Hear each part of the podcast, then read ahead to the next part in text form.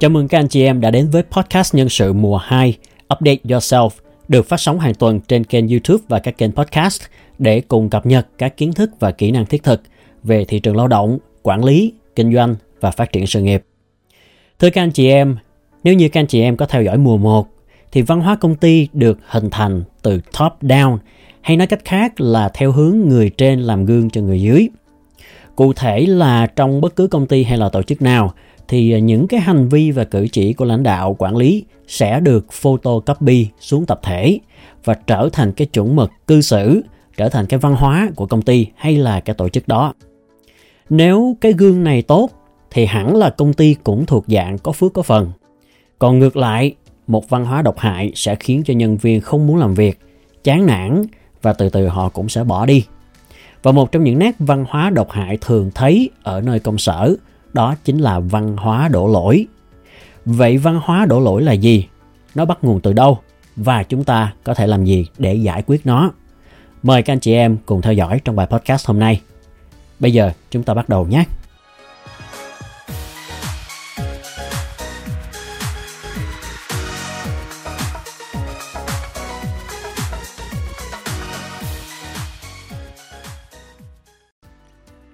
Thưa các anh chị em, lúc còn nhỏ, cái này à, có lẽ ai trong chúng ta cũng đã từng trải qua.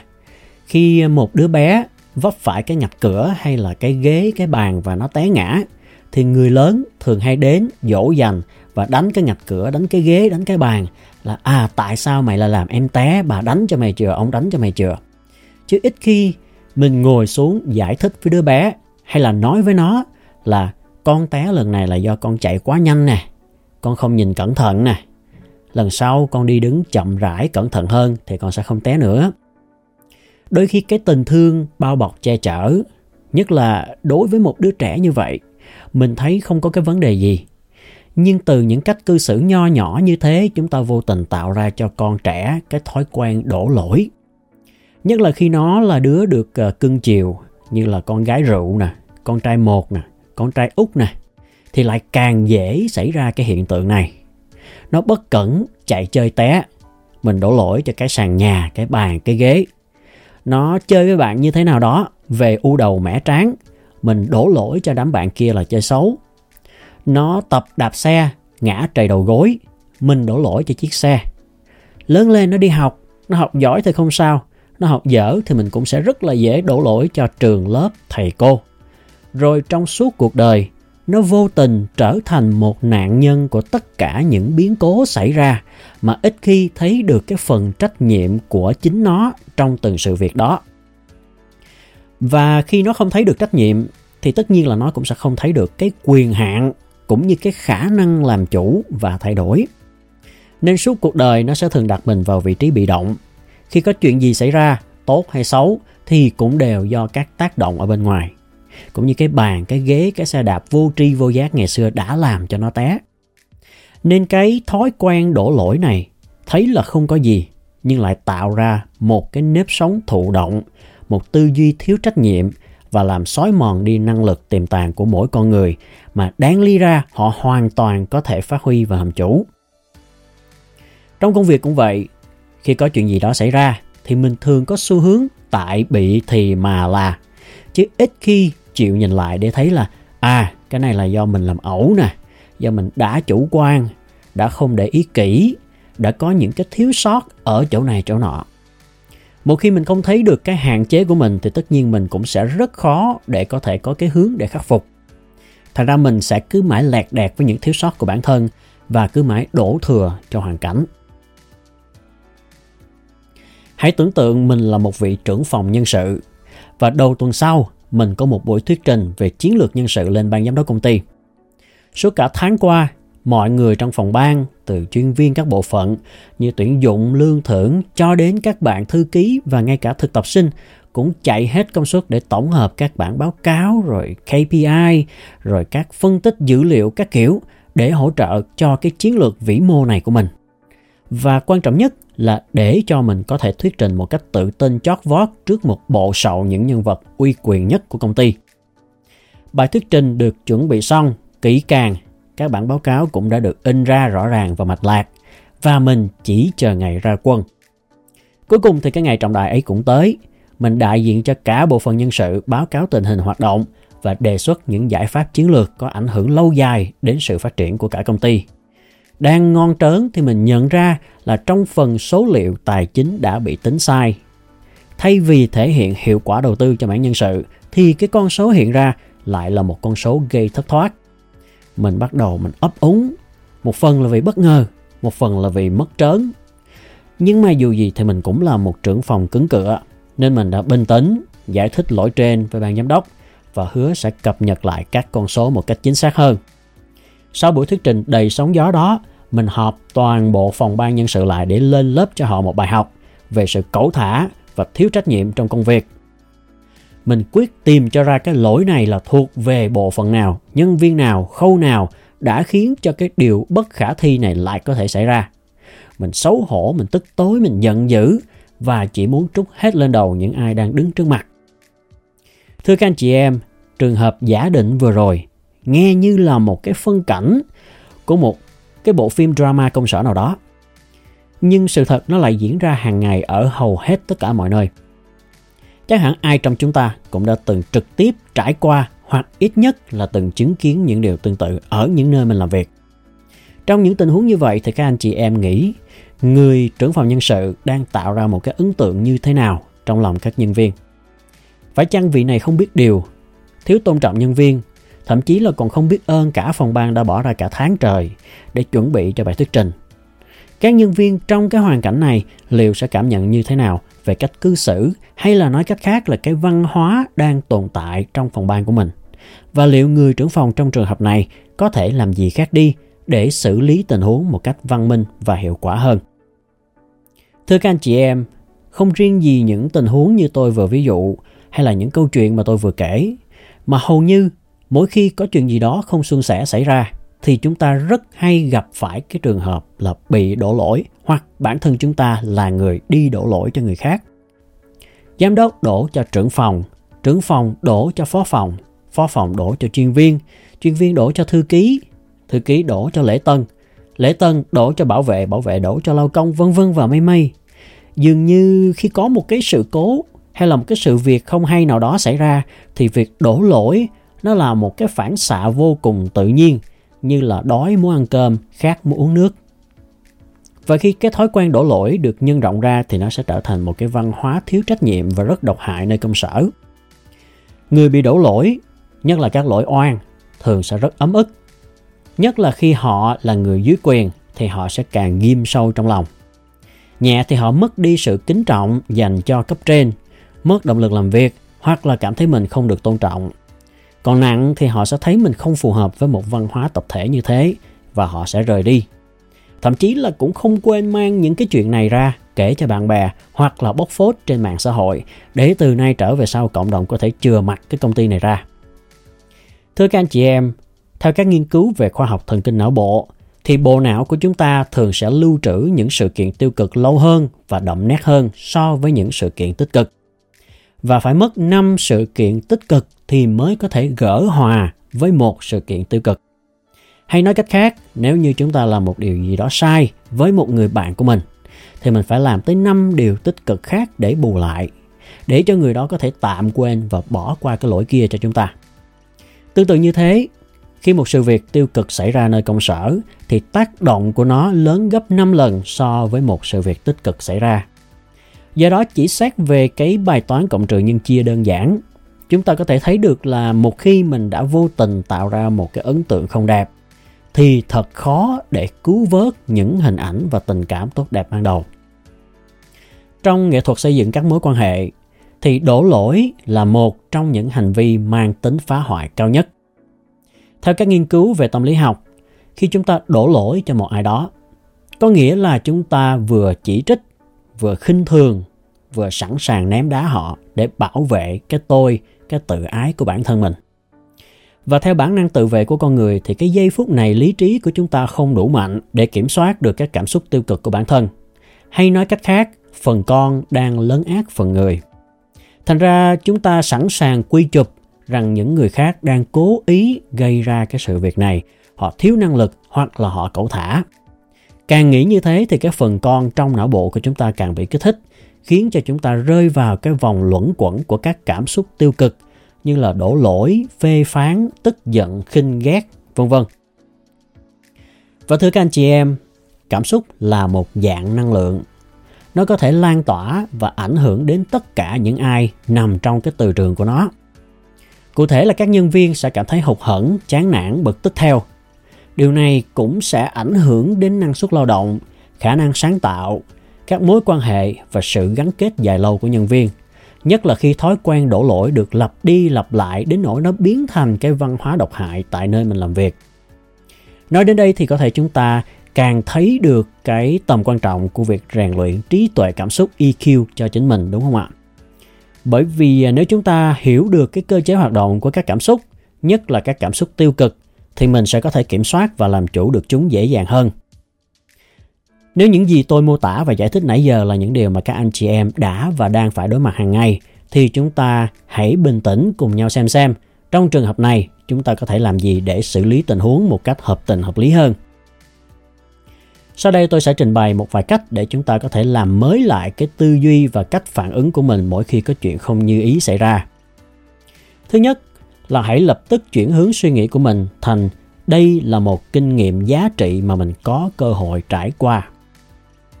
Thưa các anh chị em, mỗi người chúng ta dù lớn hay nhỏ, dù làm việc ở đâu hay là có trình độ như thế nào thì chúng ta đều có thể mắc sai lầm mỗi ngày. Và đó là bản chất tự nhiên của con người mình. Đôi khi trong cái guồng quay của cuộc sống của công việc chúng ta quên rằng mình vẫn là những con người rất đổi bình thường chứ chúng ta không phải là những cỗ máy. Thành ra không có lý do gì để tự sỉ nhục bản thân hay là khinh thường người khác mỗi khi chúng ta mắc phải những sai lầm ngược lại hãy xem đó là những cơ hội để học hỏi và rút ra kinh nghiệm cho tương lai nếu chúng ta đang ở trong vai trò của nhà quản lý hãy can đảm nói về những sai sót và trách nhiệm của mình cũng như những gì mình đã học được từ những sai sót đó để có thể chân thành chia sẻ với các thành viên ở trong team.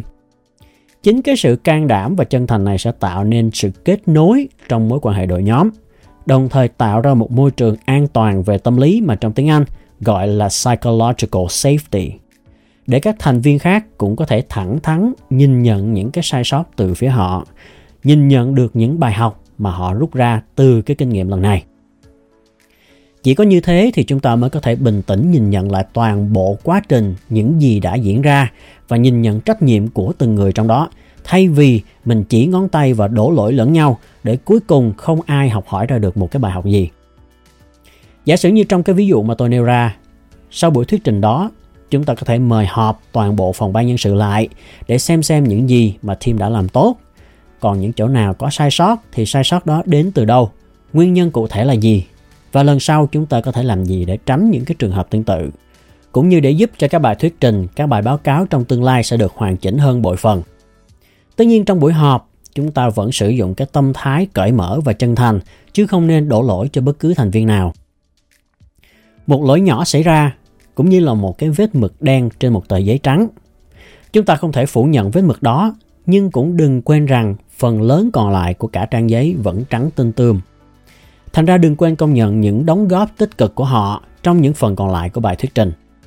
Khi chúng ta xuất phát từ lòng tử tế và tình người dành cho các nhân viên của mình, thì chúng ta có thể biến những sai sót này thành những kinh nghiệm quý báu giúp cho team học hỏi được nhiều điều và tăng tinh thần gắn kết tập thể nhiều hơn.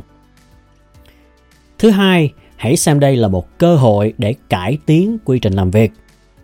Thưa các anh chị em, tại sao tôi lại đề cập đến quy trình làm việc ở đây? Lý do là vì chúng ta sẽ rất khó để thay đổi yếu tố con người. Nếu chúng ta đổ lỗi cho nhân viên và buộc họ phải thay đổi, điều này không chỉ khiến cho họ cảm thấy tồi tệ, đồng thời họ cũng sẽ cảm thấy không toàn tâm toàn ý để mà chấp nhận cách giải quyết mang tính o ép này của chúng ta đâu. Một nhà lãnh đạo yếu đuối sẽ dành thời gian để tìm lỗi này thuộc về ai. Nhưng mà một nhà lãnh đạo mạnh mẽ sẽ tập trung vào việc xem xem quy trình này đang bị lỗi ở chỗ nào và chúng ta có thể làm gì để khắc phục. Do đó, hãy ra soát lại toàn bộ quy trình làm việc vì có thể chúng ta sẽ nhận ra được những cái điểm mù trong quy trình làm việc để từ đó tìm cách giải quyết trên quan điểm cải tiến quy trình. Chắc hẳn các anh chị em cũng đã từng sử dụng hoặc là từng nghe qua các phần mềm soạn thảo văn bản như là Microsoft Word hay là các phần mềm thiết kế như là Photoshop, InDesign vân vân. Trước đây một trong những sự cố mà người dùng thường gặp phải nhất đó chính là quên lưu văn bản hay là quên lưu thiết kế của mình lại. Sau đó thì tắt máy hoặc là bị cúp điện thì tất tần tật công sức bỏ ra đều bị mất trắng. Thay vì đổ lỗi cho người dùng không chịu lưu bản thảo thường xuyên thì các hãng phần mềm như Microsoft và Adobe đã tiếp cận vấn đề dưới góc độ của hệ thống và quy trình. Họ đặt ra câu hỏi là thay vì đổ lỗi cho người dùng quên lưu bài thì chúng ta có thể làm gì để cải thiện quy trình và giúp cho người dùng tránh được những cái sự cố tương tự.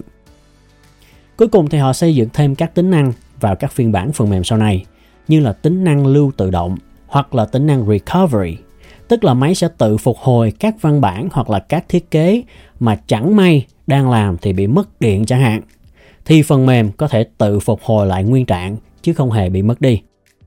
Từ đó về sau thì người dùng sẽ không còn phải đau đầu khi đối diện với tình huống quên lưu bài như trước đó nữa. Thành ra các anh chị em thấy, chúng ta không thể không mắc sai lầm. Chúng ta không thể không mắc sai lầm. Những cách mà chúng ta tiếp cận và giải quyết vấn đề sẽ mang tới sự thoái lùi trong văn hóa đội nhóm hoặc có thể tạo ra tiền đề cho những cải tiến, những update vượt bậc. Cuối cùng thì các anh chị em có biết điều ngược lại của văn hóa đổ lỗi là gì không ạ? Đó chính là tinh thần trách nhiệm. Một người có level tinh thần trách nhiệm cao sẽ không bao giờ hoặc rất hiếm khi đổ lỗi cho hoàn cảnh. Một văn hóa công ty được xây dựng trên tinh thần trách nhiệm cũng sẽ như thế. Sẽ rất ít khi xảy ra chuyện thoái thác trách nhiệm của bản thân hoặc biện hộ cho những sai lầm của chính mình và tệ hơn nữa là đổ lỗi cho người khác. Do đó các nhà lãnh đạo quản lý có thể bắt tay vào xây dựng một văn hóa trách nhiệm để đối trị với văn hóa đổ lỗi ở công ty mình. Và văn hóa tốt đẹp này cũng cần được trao truyền từ trên xuống dưới. Cụ thể, chúng ta có thể áp dụng những phương pháp như sau. Thứ nhất, các nhà lãnh đạo quản lý nên cải thiện kỹ năng trao quyền cho nhân viên. Trong đó, khi trao quyền, chúng ta cần thảo luận kỹ lưỡng kỳ vọng của mình, cũng như là mình cho nhân viên được những quyền hạn nào để họ có thể hoàn thành được cái tác vụ mà mình đã giao. Sau đó mình cần thường xuyên kiểm tra. Tất nhiên là không phải theo cái kiểu của micromanagement, quản lý vi mô người ta, mà chỉ là theo sát tình hình để nếu nhân viên cần hướng dẫn hay là hỗ trợ thì mình có thể giúp đỡ cho họ kịp thời. Hoặc ít nhất là để động viên và cho họ biết rằng mình đang đặt niềm tin ở nơi họ thì chắc chắn bầu không khí nơi làm việc sẽ dễ thở và dễ thương hơn hẳn. Thứ hai là đào tạo cho các cấp bậc vị trí công ty về trí tuệ cảm xúc, đặc biệt là cho ban lãnh đạo và các nhà quản lý. Trí tuệ cảm xúc EQ là một kỹ năng cực kỳ quan trọng đối với bất cứ cá nhân hay là tập thể nào, nhất là trong thời đại nhiều biến động như hiện nay. Do đó, kiến thức và kỹ năng làm chủ cảm xúc sẽ giúp cho các nhà lãnh đạo quản lý biết cách lèo lái đội nhóm của mình vượt qua những khó khăn thử thách, đồng thời loại trừ những hành vi tiêu cực như là đổ lỗi, biện hộ, chỉ trích, thù hằn trong tập thể. Hơn thế nữa khi mà chúng ta tiếp cận sự việc với một tinh thần bình tĩnh, chân thành và cởi mở thì chúng ta sẽ trở thành một tấm gương về thái độ làm việc văn minh, tích cực để góp phần xây dựng một môi trường làm việc thân thiện và gắn kết. Thứ ba, ở vai trò vị trí của một nhà lãnh đạo, nhất là ở các nước phương Đông, đôi khi bị ảnh hưởng văn hóa phong kiến từ bao ngàn năm nay, thì việc nhìn nhận lỗi lầm của bản thân có khi lại là một điều không dễ dàng chút nào. Không khéo thì mình lại bị xem là yếu đuối, nhu nhược, đúng không ạ? Nhưng thưa với các anh chị em, quan niệm đó đã quá xưa cũ rồi. Thời đại này, nhất là với xu hướng toàn cầu hóa, học thức và ý thức của con người cũng được nâng lên rõ rệt.